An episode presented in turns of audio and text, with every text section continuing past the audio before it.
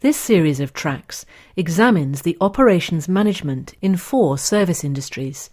Each has unique problems associated with their sector, but they all have operational processes to ensure smooth delivery of their product.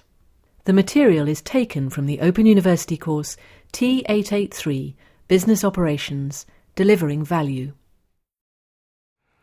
From the Open University. For more information, go to www.open.ac.uk forward slash use.